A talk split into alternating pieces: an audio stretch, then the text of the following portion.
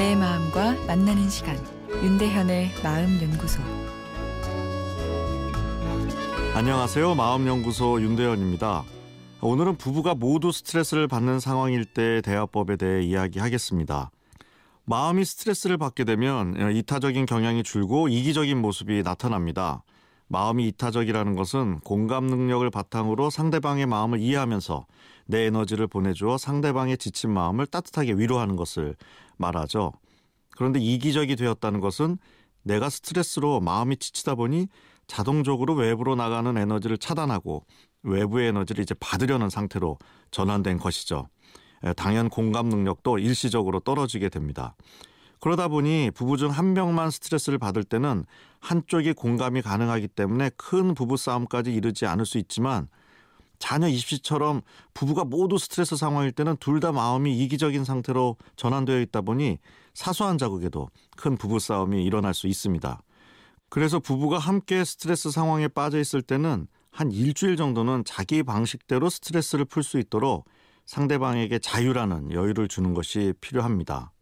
어제 입시 박람회에 다녀온 남편이 그 이야기를 아내에게 하려고 하는데 아내는 나중에 하자며 드라마를 계속 보니 남편이 배에서 미운 말이 나가고 거기에 아내가 욱하고 반응해서 당황스럽다는 사연을 소개해 드렸죠.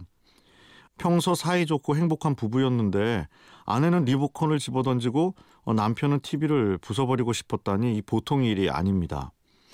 아, 이 경우 아내의 행동은 무관심이 아니라 너무 속상해서 잠시나마 드라마를 보면서 현실의 고통을 잊으려고 한 것입니다.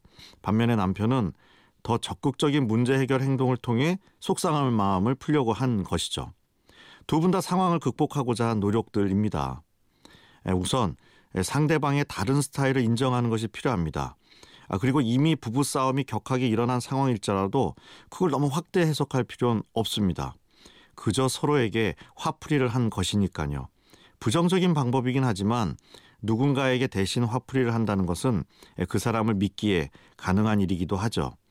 아, 그런데 화풀이는 곧 상대방에 대한 미안한 마음으로 바뀝니다. 울분을 토하고 나니 공감 능력이 다시 활성화되는 거죠. 그리고 싸움 후 부부가 다시 대화를 시작할 때는 열띤 토론보다는 속상한 사건은 잠시 넣어두고 분위기 있게 외식을 하거나 영화를 보면서 뇌를 그냥 편하게 충전시키는 것이 더 좋습니다.